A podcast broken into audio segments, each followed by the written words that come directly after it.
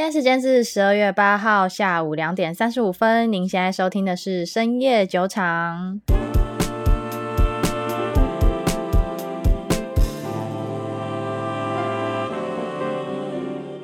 Hello，大家好，我是 Raina。Hello，大家好，我是 Maggie。这周比较想要跟大家聊的就是上周中概股大下跌、大血崩，还是我们要叫它血洗？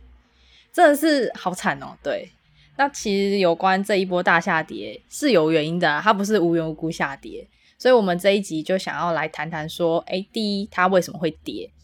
第二，它跌的影响对于整个中概股在未来有什么样的一些警讯？然后再来，我们会讲说，我们自己对于这些中概股的投资有什么样的想法？毕竟我跟 Maggie 两个人也是有投一点点中概股。嗯，对，所以我们会分享一下我们做一些决定，以及给大家一点你可以去想的投资决策。但是先讲一下哦，就是我们个人操作不代表投资，对，不代表任 何投资建议，就是最后你都是要对你的投资决策负责任啦。嗯，那我们就先讲讲原因好了。其实主要有三大点吧。嗯，对，第一点就是美国 SEC 它公布的那个外国公司问责法案。这个东西其实是川普时代弄出来的东西。它上面虽然写说是外国公司问责法案，可是很明确的就是针对中国的公司。然后它其实里面内容就是说，我要要求你在美国上市的外国公司，你要提交各种各式各样的数据，来证明说你自己可能没有被中国政府给控制住。对。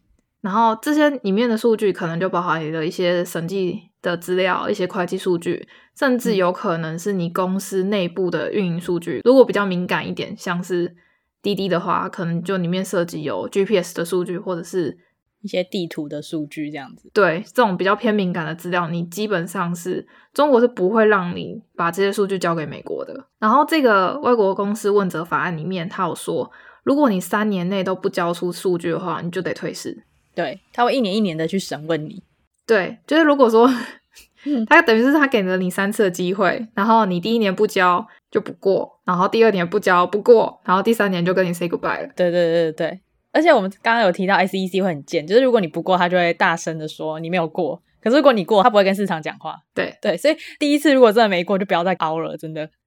我觉得第一次不过，应该就已经跌到剉赛这样子。嗯，对。可是另外一个判断方式就是，如果说你的这间公司，它最近都没有什么消息，没有消息就代表好消息。所以你现在手中的持股如果都闭嘴，没有在那边一直媒体上面曝光的，那可能就是还还还还 safe，对还 safe 这样子。然后跟大家讲一下说，说可能有人会觉得说，诶，为什么美国到现在才要来管中国的公司？中国在美国上市的公司跟其他国家在美国上市的公司比较不一样，就是中国从来就没有让美国的监管机构。对他们这些在美国上市的中国公司做审计记录的检查，嗯，那为什么呢？是因为中国认为共享审计底稿是对其主权的侵犯，并有泄露国家机密的风险。北京当局还宣布，中国公司在未获取政府许可的情况下遵守外国证券规定是属于违法行为哦。所以意思就是说，虽然我中国公司在美国上市，但是我要更听中国政府的话，嗯。对，不然就会像滴滴一样。其实这个法案是今年三月开始实施的，所以嗯，以消息的时间点来看，其实这件事情不算暴雷，应该算是一个你明明就看见的雷，但是你却视而不见。嗯，三月那时候这个消息一出来，就中概股其实已经跌过一波了啦。嗯，所以这一次这个法案只是它更明确的跟你说，你要交什么样子的东西，要交的这些数据里面，如果你真的牵涉一些敏感的数据的话，那这些公司真的要。好好的重新检视一下它 投资的价值。嗯，对，我们也另外来讲一下，说滴滴这一次为什么会下市好了。因为其实滴滴就简单来说，它就是一个不听话的孩子，硬要到美国上市，就被妈抓回来，然后害得他其他在美国上市的兄弟姐妹一起跟他下水，这样子。对啊，就一起被拖下水。滴滴它本来就不被中国当局认可，可以去美国上市。嗯，可是他硬强行闯关。对，所以这种被抓回来当然是正常啊。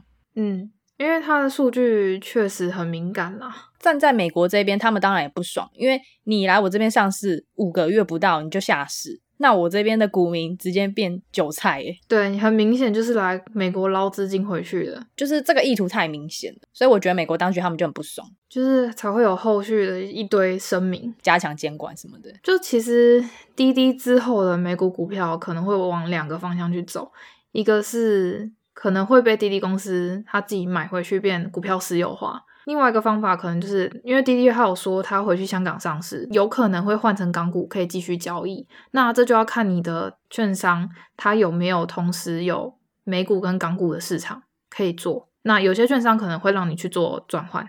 嗯，这些美国投资者他可能不想要等股票私有化，然后也不想要换成港股，嗯、所以就在上礼拜五的时候把它全卖了，所以造成滴滴的股价一天就跌了二十趴。这也是为什么这次中概股一波被滴滴带跌的原因。嗯哼。然后第三点是，就是美股大盘在跌，所有中概股会跌是合理。我们上礼拜其实有讲，就是美国通胀的关系。嗯哼。鲍威尔已经很明显的说出来，他要加速整个缩减购债啊、升息的时程。嗯哼。讲白话一点，就是说不能放水，那股票市场就会先跌了。所以就这三大因素，嗯，造就中概股一路就是往下滑这样子。那接着我们就来讲一下，说中概股在未来可能会面临的一个问题。其实现在最沸沸扬扬传的就是两百七十家中概股有可能都会全数下市。那我先讲一下我自己个人的观点，我是觉得不可能。就是为什么不可能？是因为其实中国跟美国中间的挂钩比大家想的还要深很多。不管怎么样，中国它也非常需要美国的资金进驻到他们国家的产业来发展。那对于美国来说，如果所有的中国公司都从美国下市的话，呃，应该是说中国它原先在疫情前它是全世界都认可的世界工厂，所以它帮美国做了很多中下游的代工。对，所以当中国它真的全部离开了美国的市场，或者是全面禁止做任何的交易的话，这件事情对于美国其实也是很伤的，就像。之前为什么美国通膨会那么高？有一部分也是因为来自于中国的供应链断裂。美国跟中国他们两个现在是互相，其实各个都离不开对方。中国需要美国的资金跟技术，美国需要中国的人力跟劳动力跟生产力。我觉得不能直接是说中概股。会不会全面下市？这么就是一分二的方式去分，嗯、我们要先了解说什么样的公司有可能会下市，再来去了解说为什么这些公司可能会下市。好、因为现在有些人提出的观点说，哦，中国就是不给美国审查、啊，所以它一定是财报造假什么的。但是很多中国公司他们都是有给四大会计事务所去审计的。呃，我觉得财报造假这件事情几率是很低。但美国他想要去审计中国的财务状况，其实有两大个原因。第一个可能是哦，他真的就是想要监管说你的财报有没有造假，毕竟你有前科嘛，瑞幸咖啡。但第二个可能是他想要知道中国内部的一些资讯内容。嗯，所以中国他不愿意去缴这样子的数据，其实有他的理由在。就像滴滴一样，我怎么可能将我中国的地图的数据给你啊？嗯那你打过来的时候，不就直接打过来？对啊，我们就要去看一下，说哪些公司它是拥有一些机密数据的，比较敏感的数据。大家要去检视的，应该是你现在手上持有的中概股是不是像滴滴一样有敏感数据性质的公司。如果它完全没有的话，就某方面来说，它应该比较不会受到监管影响，然后下市。不管怎么说好了，就是这些公司其实都是中美角力下的牺牲品。对，最主要的一个判断原则就是说，当这间公司是中国需要美国的多，还是美国需要中国的多？哦，对，可能像是电动车产业好了，嗯，中国会需要美国的技术跟资金，对，美国可能也需要，因为拜登政府还一直在强调能源政策，能源政策，对，所以这两件事情上，中国跟美国对于能源政策，他们的是有一定的共识。对，相关的产业或者是公司可能会受到波及，就会比较小一点。而且像美国他们的电动车也需要在中国开拓市场。嗯，对。如果他自己在美国国内进了中国的电动车公司，那么相对的中国也会进了特斯拉，所以他们应该不会去搞这种让大家双亡，就是伤敌一千自损八百的事情。对对对对。但是比如说像，嗯，我突然想不到有什么举例耶。但因为有些公司他们的业务真的很大，所以你可能真的要去查清楚。比如说像腾讯或是阿里巴巴，就阿里巴巴很多人可能都觉得它就只有淘宝网，没有，它里面涉及了什么 AI 人工智慧，然后又有阿里云的云端技术这些东西，其实变成是说它是一个隐形炸弹。嗯，应该说也不会，它不是隐形炸弹，它算是一个未爆弹。比如说，它有十项业务，可是十项业务里面有一项比较敏感，它、嗯、今年不抓，明年不抓，可是你不知道它什么时候会去抓。因为你美国它去抓你的财报，它是挑选着抓，它不会一口气就是什么所有都看完这样子。嗯，对。但美国它也不是笨蛋，它如果今天发现你的你这家公司在他们美国境内已经产生了威胁，或是不利于他们自己国内产业的话，那他就直接去抓你那个未爆弹。嗯。那另外一个判断方式其实还蛮明显的。美国其实最在意的，他他之前有哪个好像也是这个法案吧，我忘记是哪个法案。他就是有特别强调说，有几个产业一定是强力打压的，嗯、一个是半导体，然后一个是量子计算，一个是 AI 人工智慧。所以如果美国也都已经很明确的告诉你游戏规则，然后你还是嗯对不交，对不交事情就。不好说了，因为其实美国也不是只有叫中国教啊。之前我们也有聊到嘛，美国也叫台积电去教他们的相关数据啊，也叫三星教啊。美国也是很阿巴哦，美国它就是全世界最大的市场，所以你想要在他那边吸金，你就必须要听他的规则走，没有办法，就是这样子。他是规则制定者。再来的话，可能蛮多人会想说啊，那万一这一家公司在美国下市的话，会怎么样？我们先说两种情况好了。第一种情况是，如果它只有在美国上市，比如说拼多多或是。滴滴打车，那它的股票就是归零，就变壁纸，电子壁纸。但是如果这家公司它是有在它母国上市，比如说，嗯，阿里巴巴、腾讯，它原本就有在香港上市的话，那么它不会变壁纸啊。嗯，它还是会有香港内部那一边的资金在支持着它的股价。如果你的交易所没办法同时支援港股跟美股的话，就是你可能要自己想办法，你要怎么样去做？好，退市的准备。我觉得你的券商应该就会直接叫你卖掉。嗯，如果还没有办法处理的话，对，但是至少你不用担心说它会归零才需要卖掉。嗯，但我觉得跌趴十趴跟跌一百趴其实差不多痛啦。痛苦是比较出来的嘛？哎、欸，我跟你说，阿里巴巴跌到现在已经也跌到一个快要下市的价格了，它跌最大跌幅六十五趴，不是吗？差不多。好，那我们刚刚有讲到说，如果你的中概股真的跑回去香港上市的话。因为还蛮多人有提到说，哎，没关系啊，反正他下次就去香港上市就好了。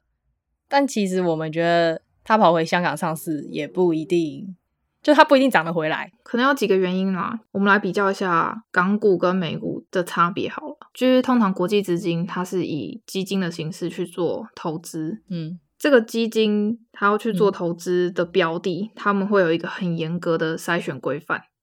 比如说，你可以买哪个交易所的股票，或者是哪个行业，或者是你必须要大于多大市值，你才能去购买。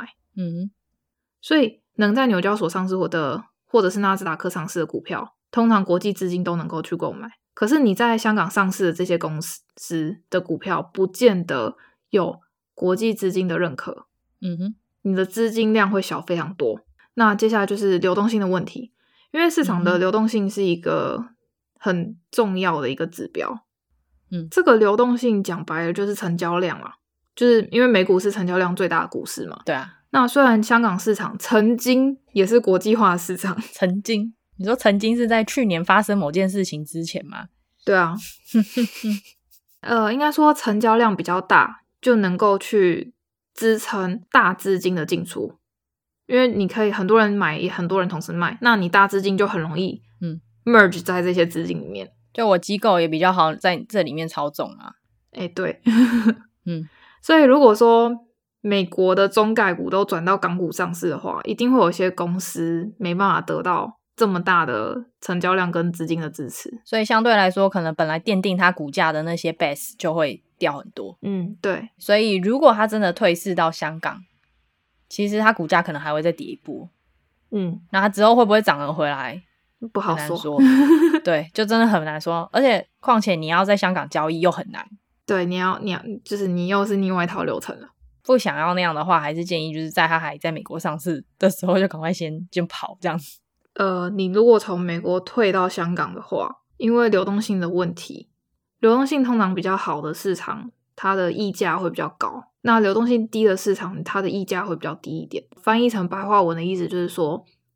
比如说，你之前在美国上市的中概股，你可能 PE 有三十五到四十左右，maybe、嗯。那你可能到了港股，你的 PE 可能就会下降个百分之十或百分之二十左右。我觉得你这个也没有白话文啦，就是它的估值会被降低。我我，我跟你说，我跟你说，我想到一个，我想到一个例子，就大家不是常常在那边该说为什么美国的台积电比台湾贵吗？哦，对啊，这就是流动性问题的溢价率问题啊。对，因为美国的台积电它的流动性比较高。美国的投资者买台积电买的数量是比台湾本人买的还多很多。嗯嗯嗯嗯，毕竟台湾那么小。台湾的台积电，很多人说，哎、欸，我干嘛在美国买？我在台湾买啊，台湾比较便宜。可是你不能这样看，因为美国的台积电它相对来说涨比较快。嗯，对，溢价不代表说它贵，而是代表它比较有价值。有价值，大家才会连比它在本地市场还来的贵，它都大家都要去追啊。对对对对，所以大家可以这样子想，如果它没有溢价，可能代表说大家对于这只股票也不是那么热爱。嗯、也不是说想要投资它之类的，就资金不爱这一只股票。嗯、简单来讲就是这样。嗯，可以可以，我觉得那个比较白话。那 P E 谁知道 P E 是什么？P E 我们知道 P E 是什么，但是其他人不知道 P E 是什么。好，所以大家大家有兴趣的话，不然你写在 Instagram 好了。好，哎、欸，我之前有没有讲过 P E 吗？你没有讲过 P E。好，为了大家，你既然都提了，我们就写在 Instagram，好吧？大家去看。好，可以可以。最后我们就来讲一下，说为什么昨天中概股大反弹好了。嗯，其实是有原因的。对对，那我也是听 Maggie 讲才知道，所以你自己解释一下。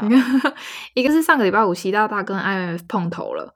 IMF 是国际货币金融组织，嗯，IMF 的主席跟习大大建议说，嗯、你可能可以适时的使用一些货币政策。对，刚好上一篇有讲到一些货币政策嘛，可是其实货币政策还有不少。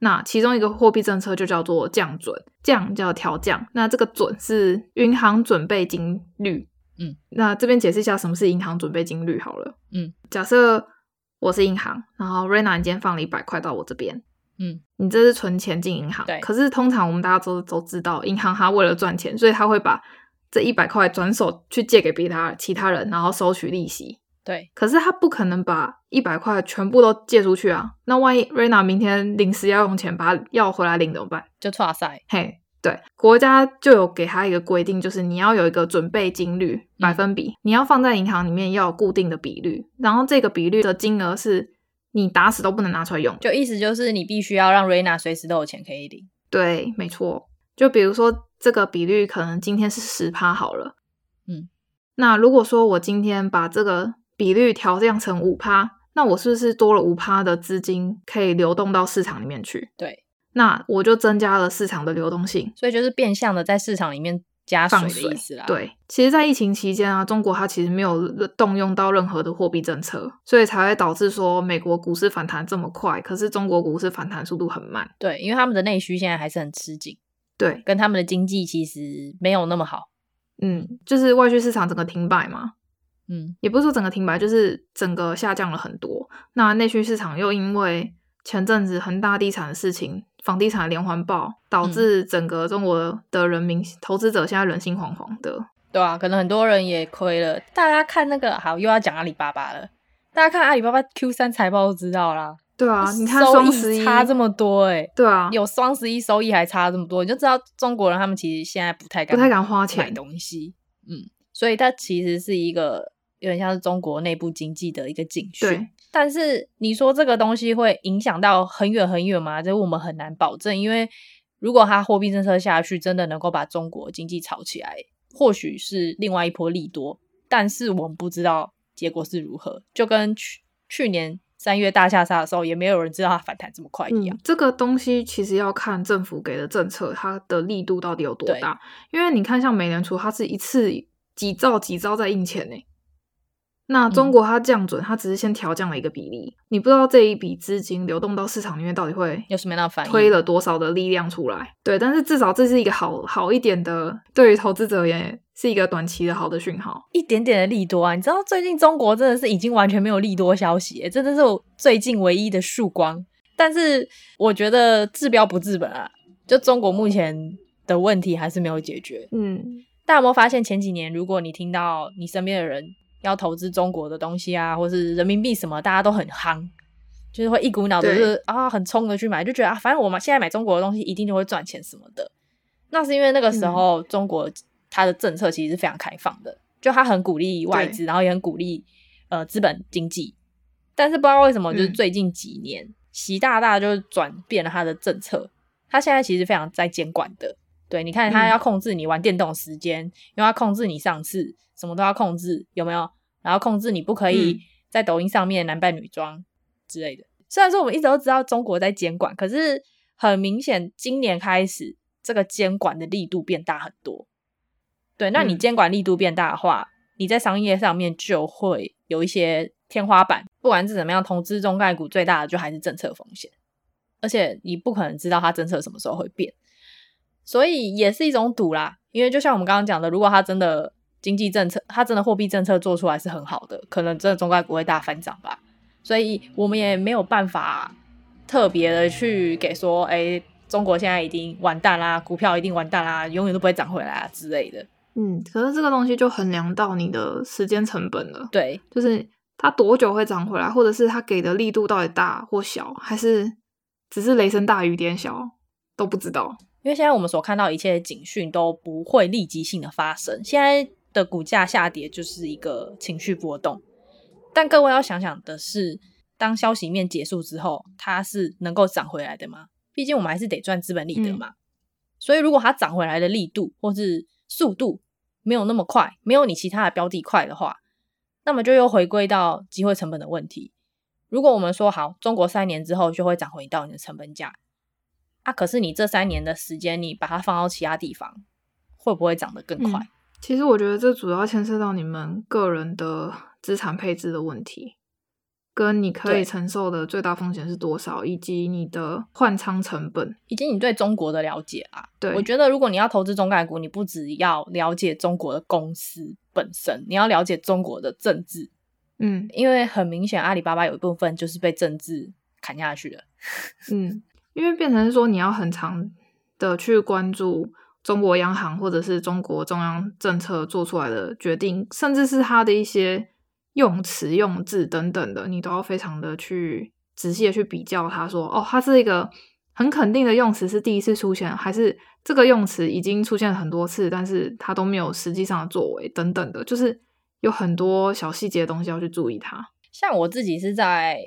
十月初的时候就把阿里巴巴全出清了，大概在一百六十五。你是因为考量到你的那个嘛机会成本的关系啊？没有，其实那时候是因为我对于缺电这件事情真的很介意。嗯，合理。那时候爆出一些监管政策问题的时候，我还没有那么觉得必须要出。可是，一爆出说中国内部缺电，它都已经爆出这么缺电，代表说它内部一定缺的更严重。因为大家也知道嘛，中国放出来的消息一定。就是放大十倍才是他们实实际上面真正的状况。应该说他们都是报喜不报忧啦。对，缺电真的蛮严重的，尤其是科技股啊，或是我不管你制造业有什么，你任何产业都需要电吧。嗯啊，而且我们那时候其实有讨论到内需市场其实有出现状况了，因为中国很明显它的整个国家的 GDP 成长啊，都来自于一个是内需，一个是外需，嗯、然后那时候外需又被中美关系的就是很紧绷，所以那时候整个外需市场。缩水很很多，所以我们那时候也有考量到说，内需市场就是疫情之后没有很明显的起色之外，它好像就是一直贴地不起。对啊，这是另外一方面啊。但是我的话是单纯觉得中概股有一点 hold 不下去，它 一直跌的要跌到我觉得，因为大大家要知道哦，它跌五十趴，代表说它要涨一百趴才会涨回到你的成本哦。对，你想想看，涨一百趴是多么困难的一件事。那就算它可以涨一百趴了，但是在它涨一百趴的期间内，是不是其他股票已经涨了两三百趴了？嗯，很多人是只看到，哎、欸，我跌了几趴，我要等它涨回来才不会赔钱。但是也要想到说，你涨回去的那个几率跟其他股票比是大还是小？其实好像还有多久？对对对，时间也是你的一个成本资产呐，对啊，资产跟成本啊。OK。好，那我们这一节节目就大概到这边啦。我知道很多人对中概股就感到很恐慌，不知道该怎么做决定。因为我知道有有些人真的已经 all in 了很多下去，但是以机会成本来说的话，我会觉得大家减仓一点比较好。我不知道这波风险还会持续多久。对，如果说你真的很舍不得，你就是想要留个几股到那边当念想，就是你就是想等它有反弹那一天，也不是不行。嗯。嗯但是如果说你真的想要出场，可是你不知道怎么出场的话，可以给一个建议，就是你可以等反弹的时候分批出场。对，像我昨天就出场了，最后一股，最后一股。对啊，因为分批永远都是一个比较好的，相对于全进全出，会是一个比较好控制的方法。因为大家进场也是分批进嘛，嗯，所以你出场也可以分批出，嗯。对，那如果你的持股比例不那么大的话，就算它真的下市了，对你个人的整个资产配置影响也不会有那么严重的打击啦。嗯。好，那我们今天节目就到这边结束哦。我们是深夜酒堂，我是 Raina，我是 Maggie。好，那如果你喜欢我们的节目的话，记得就是要订阅我们节目。我们节目在 Apple Podcast 啊、Spotify、KKBox 以及各大的 Podcast 平台上面都有上架。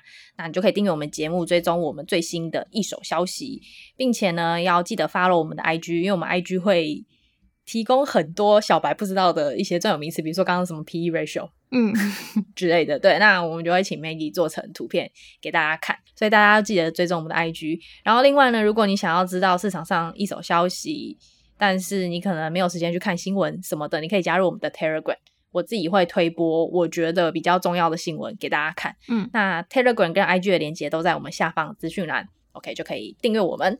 好，那我们就在这边喽，各位拜拜，拜拜。